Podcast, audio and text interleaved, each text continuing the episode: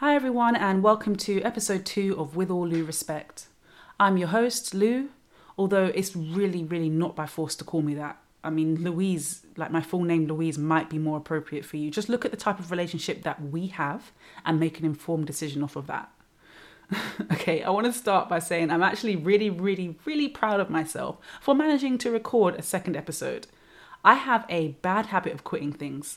For example, that game called Skyrim that I was talking about in episode 1, and I said I was really enjoying it and things were going well. Yeah, I literally decided a week ago that I don't want to play that anymore. And that's just reminded me of, you know that scene in Toy Story where Andy gets too old to play with Woody and he drops him and Woody's falling in slow motion and Andy's like, I don't want to play with you anymore. That's literally how I feel about most things in life. But in particular with Skyrim, the zombie soldier undead things beat my ass one too many times within the space of like 20 minutes, and mentally I just broke. Like, I just can't handle it, and I can't go back. And so now I'm actually worried about spending big money on Hogwarts Legacy, which, by the way, has now been pushed back yet another month. Like, obviously I'm a dickhead. They're proper taking me for a mug. Like, you guys can release that game if you want to, but I won't be buying it. So yeah, that's coming out in May now. But I'm worried because despite the fact that I've been waiting for it for months, oh, that was a lie, by the way, I'll obviously be buying it. But yeah, just despite the fact that I've been waiting for it for months, there's a very real possibility that I'll just decide after a week that I just don't want to do it anymore. And that would be such a massive L, like financially and mentally. It's no way to live, man. Again, about 2 years ago, I decided I wanted to get into painting by numbers. I did about 25% of my first painting in one sitting and simply never went back. Like, the little paint pots are still in the corner of my balcony, dried up and collecting dust and cat fur and God knows what else. Or I could talk about a year ago when I bought this 1,000-piece jigsaw puzzle and I managed to complete 30% of it over the space of like a week. Again, I ended up abandoning it after that. But to be fair, a 1,000-piece puzzle was a little bit ambitious for a beginner, so maybe I played myself with that one. But regardless, I think it's safe to say that I have a quitting addiction. Mind you, there are worse addictions to have. Smoking, alcoholism, drug addiction, kleptomania. I don't have any of those, although it's never too late to start. But I am super impulsive, so maybe I don't necessarily have a quitting problem. Maybe I just need to put more thought into, you know, whether or not I actually want to start a hobby and maintain a hobby before I jump the gun and actually start it. I don't know, man, who cares? Like, all of this self-reflection is exhausting. The point is, I made it back for episode 2. So let's just focus on that. Okay, so today I want to talk primarily about Love Island. And I'm going to start by saying these producers should never give us another Winter Love Island ever again. First of all, it clashes with The Apprentice, which is super inconvenient for me. And yes, I still watch The Apprentice, although I can acknowledge that the competency of the contestants has drastically declined over the last 15 years. Like, even me, I could do this shit and I have no business acumen whatsoever. So yeah, that's the first. Oh, on top of that, they got rid of my guy Simba the other day. So boy, I'll be damned if I watch another episode this series. So yeah, that's the first reason it clashes with The Apprentice. Secondly, it's just not good. Like, something about Winter Love Island is just off. Everything feels considerably more forced than the Summer Love Island. The contestants are dry and it genuinely feels like it shouldn't be happening. Exhibit A. Is it just me or does it look cold? Like, it looks kind of windy in that villa. They're out there sitting on the terrace or by the pool in their bikinis, their shorts, their skimpy outfits. And it looks cold, like the leaves behind them are just shuddering in the wind, like it looks mad uncomfortable. And if that doesn't scream unnatural and forced, then I don't know what does.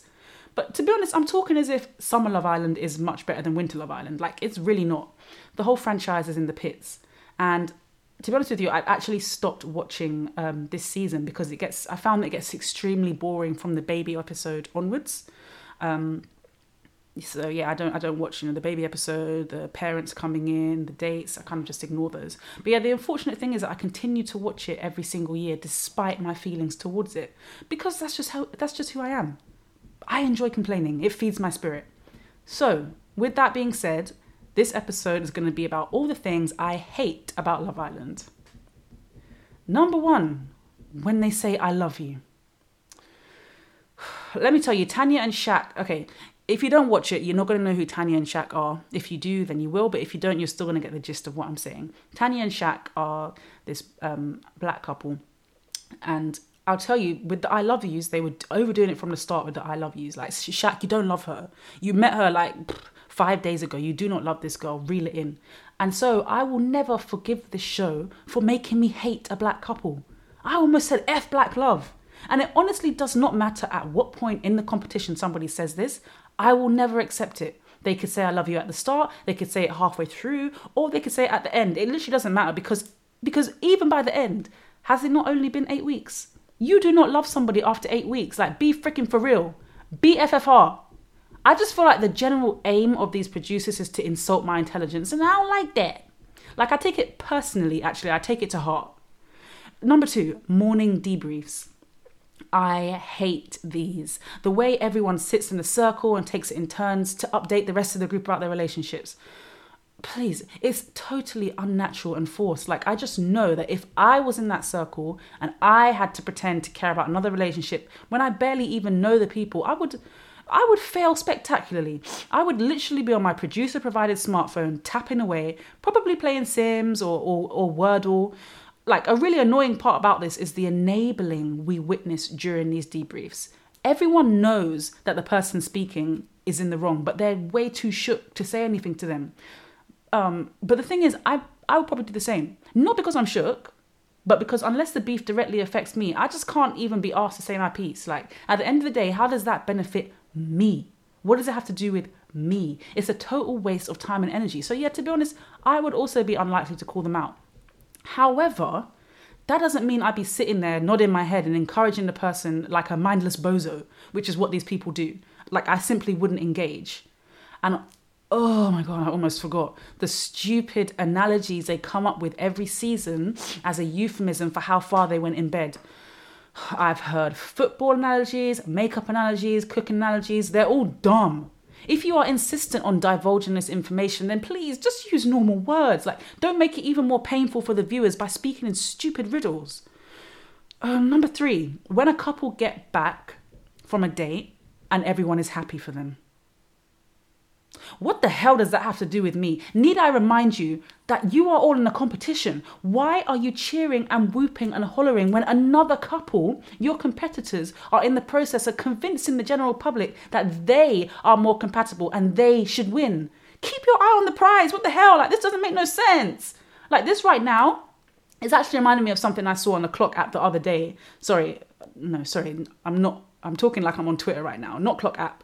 TikTok, I'm referring to TikTok. It basically said, I don't care if something good happened to you. It should have happened to me instead. And that's exactly how I'd feel on Love Island. And to be honest, how I feel in the real world. Like, unless it's like a close friend, then maybe I could muster up a small amount of excitement for you. But yeah, back to my original point, they need to stop forcing the good vibes. It literally makes my eye twitch. Number 4, the hideaway. I hate everything about this aspect of the show. They need to just abolish it. There's nothing good about it. My first issue with the hideaway is the method they use to choose who goes to the hideaway. Namely, that there is no method. There's no rock, paper, scissors, no voting system, yet they all, somehow all of them, know which 2 names to shout. How? How? And it's like, do you think we the people are a bunch of buffoons? The producers have obviously already told you all who it's going to be, but you want to now pretend that it's a sudden unanimous decision amongst like 12 different individuals. Like, come on. Like, you basically called me an idiot with that. And on another note, what is even normal or sane about excitedly parading a couple through the villa in their underwear and sending them off to have sex? It's like some sick, twisted ritual, and everyone knows exactly what you're going in there for. Like, is it just me or is that mad weird? Like, I'm very shy for you.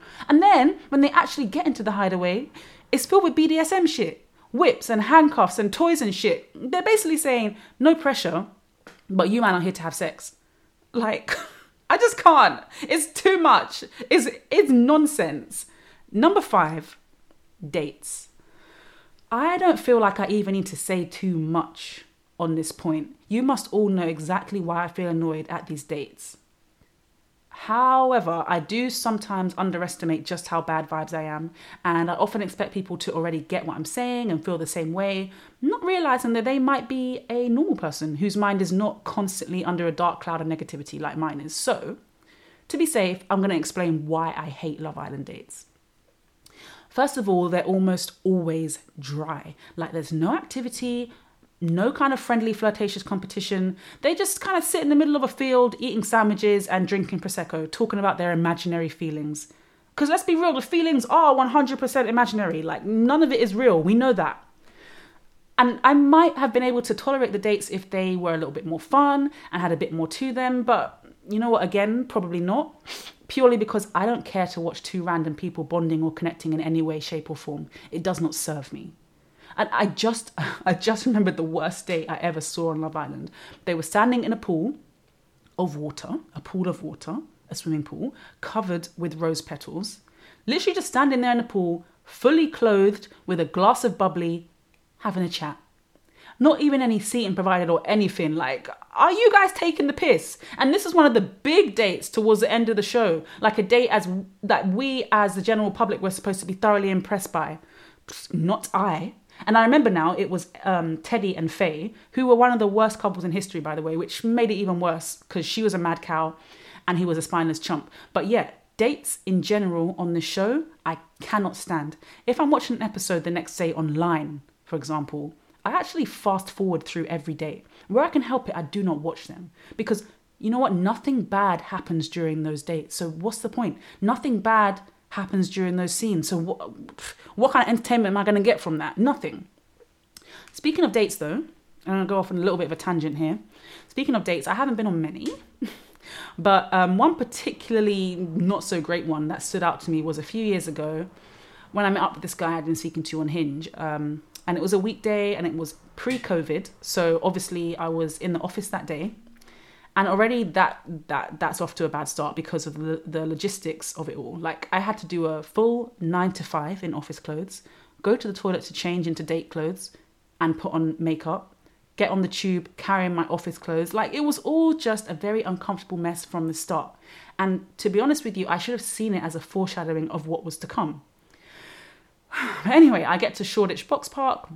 And the guy's already there. We say hello and sit down at the bar. He asks me if I want a drink and he goes and gets it, blah, blah, blah. Normal stuff. Now, that was the last good part of this date. Everything that happened after that point was not good. Okay, first of all, we get to talking about what we do for a living and he mentions that he's a teacher. And I was like, okay, it's not what I'd usually go for. Like, personally, I'm drawn to like a fellow 9 to 5er who has the same schedule as me, the same kind of annual leave allowances, that sort of thing. But I'm not closed off to the idea of being with, I wasn't closed off to the idea of being with a teacher. But then he mentions he's actually quit his job. Quiet alarm bell. So I'm thinking, okay, fair enough. Maybe it just wasn't for him. And I just ask, what are you going to do instead? Like, what kind of jobs are you applying for now? And he goes, I'm not. Louder alarm bell ringing. Because, like, what's going on here? Like, why am I having to coax it out of you what you're going to do? Like, something is off here. And then finally he admits he has no idea what he wants to do, no plan. And for now, he's just going with the flow. The loudest alarm bells have started ringing, like beep, beep, beep, beep, beep, beep, beep. Because for me, anytime someone says that go with the flow bar, it has never ended well. And that's been particularly in relation to dating. But I would also be wary of a man using it to describe his financial situation. Because don't get me wrong, I'm not a snob. Like, maybe a little bit, but like not like the worst kind. But I would just look at that situation and think, where do I fit in? What money are you going to spend on me, on us? So yeah, no, that just sounded like way too much baggage and work for me. Like, it was very much giving startup, getting from the ground floor. And that's just not me. I like things to already be established. I like the work to have already been done. I don't want to help.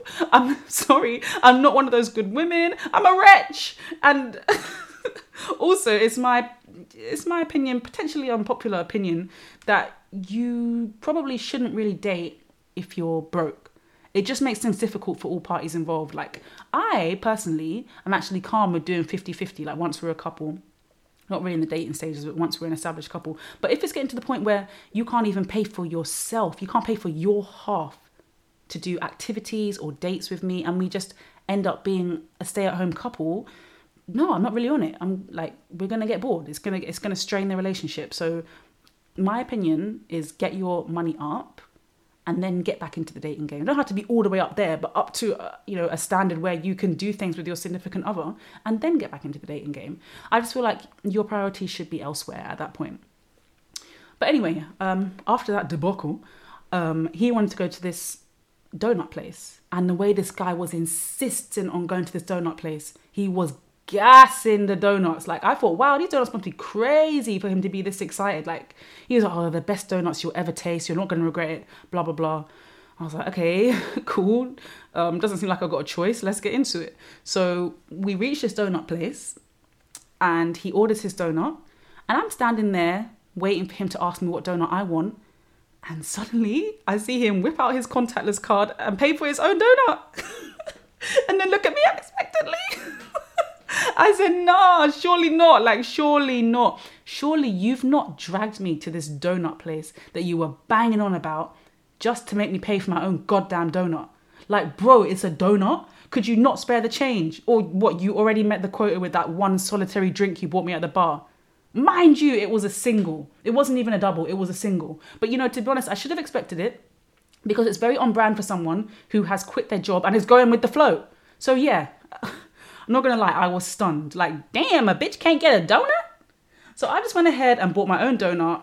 But then to top it all off, the donut was shit. It wasn't even a good donut. Like, those donuts where they're just doing too much. Like, there's a lot going on. I don't know, maybe my palate is boring, but too many flavours at once just isn't my thing. But yeah, after all that, it turned out that it must have been a mutual feeling, because neither one of us ever contacted the other ever again. Not even to say, oh, that was a nice date, hope you got home okay. Like, clearly we're both just not feeling each other at all. And I can only assume it's because he sensed the bad vibes from the other side of the table. Sometimes I'm not as good at hiding them as I think I am.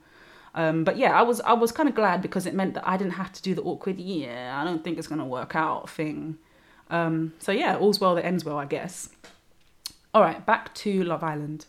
Number 6, when they shout, I've got a text, and everyone moves shocked. Every time, without fail. Why are you shocked?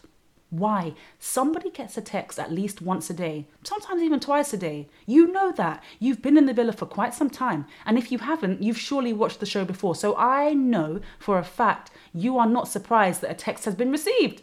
It's literally the producer's main form of communication with you. It's a phone. It receives text messages. Like, don't piss me off, man. And it's the fact that they have to read out the text in its entirety, including the hashtags at the end. While we viewers at home have probably already read it at double the speed. Like, I'm way too impatient for that shit, man. Can you not just send them all the text and have them read it in their own time? Like, I would find that to be much more efficient and much less annoying. And then finally, number 7. Why is it no longer up to the general public who goes home? It really pisses me off, because you guys have begged us to go and vote. We take the time and effort to go onto your stupid little app and cast our vote, all within 30 minutes of the episode finishing, by the way, because that's the ridiculous deadline they've given us. And then in the end, it's not even our vote that sends someone home or saves someone. You're just using our vote to decide the bottom 2 or 3 or whatever, but then you let those raggedy ass islanders make the final decision. So you've used us, basically. We're getting taken for mugs, is what you're saying. So yeah, I think that was the last one, I think that's 7 I've come up with. Wow, it's actually kind of concerning how many things I despise about this show, yet I still tune in every single year to watch it. Every single year, every single night, every single year to watch it. Like, I really do like pissing myself off. Like, what kind of sickness is that? And I was deep in it the other day, and I was speaking to a friend. Yes, I do somehow have friends, despite me being the way I am. And we agreed that the show is just... it's just not hitting the way it used to. Like, I don't know if it's because we've grown out of it. I am touching 30, to be fair. Or if it's gotten repetitive, maybe. I don't know. But what I find these days, and what you might have noticed from all that I just said, is that I don't really enjoy any, not even don't really, I don't at all enjoy any of the positive aspects of the show. Literally, the only parts I enjoy are the drama, arguments, and the toxicity. Everything else is boring to me, to the point where I will fast forward through the dates, the challenges, and the grand gestures of, will you be my girlfriend? Like, I have no interest in it at all. So that might mean it's time for me to stop watching. But I don't know. We'll see. That's enough about Love Island anyway, because I've realised some people don't actually watch it. And they're probably sitting there like, what is she still going on about? But yeah, I have to remember that some people are lucky enough to not be in spiritual bondage with this show. So moving on, I saw a funny tweet the other day. Somebody asked, can you go a whole day without complaining or saying anything negative? And the response was, I wouldn't even want to. I wouldn't even want to. And that's the exact same answer I had in my head as well. Why should I? I'm not being funny, but if there's something to complain about, I'm going to do it. I will take one for the team. What, I'm supposed to just keep quiet for the sake of positivity and peace? No! If you've got nothing nice to say, say nothing at all. Who the hell came up with that, man? No. If there's one thing I can't stand, and I don't know why I'm saying one thing, it's surely quite evident by now to everyone that there are many things I can't stand. If there's one thing I can't stand out of many things I can't stand, it's toxic positivity. Not toxicity, toxic positivity. There's a difference. So, for example, smiling for no reason. As a stranger, why are you looking into my eyes and smiling at me widely for no reason? Because now I feel obliged to smile back. When you haven't actually done anything to make me smile, really. The smile is not warranted. The smile is not justified. What a waste of facial muscles. I could be using those muscles to frown instead. But even worse than that, I hate when a random man tells me to smile. Oh, cheer up, love, smile. Are you trying to piss me off? Like, this person's not my friend. They're not a member of my family. Although I probably wouldn't like it if friends and family did it either. But I would just tolerate it a little bit more because I'd have to. But this is just a random person telling me to smile. Let me ask you something, sir. If I smile, will you pay my mortgage? No? Okay. Will you do my next Tesco shop in the middle of this cost of living crisis? No? Okay. Will you pay for my next mani-pedi, my next full set, anything like that? Acrylics? No. Okay, so what do I have to gain by smiling and making you feel more comfortable right now? I'm telling you right now, the next man to tell me to smile, I'm just going to bark at him. Like a rabid dog, I'm just going to bark like woof, woof. Because leave me alone, man. Like, I'm not the type of woman who's going to respond how you want in that situation. Like, that is not me. Okay, everyone. I regret to inform you that we have indeed reached the end of episode 2. I've actually been considering the possibility that you might be bored of hearing just my voice. So in the coming episodes, I do intend on having a special guest or two to share my bad energy with. You know, sharing is caring. Not that I care. I don't. But yeah, stay tuned if that's something that you'd be interested in. So until the next episode, stay well, stay blessed, stay safe, stay happy. Psych! I don't care whether you do any of those things. All right, bye guys. I'll see you when I see you.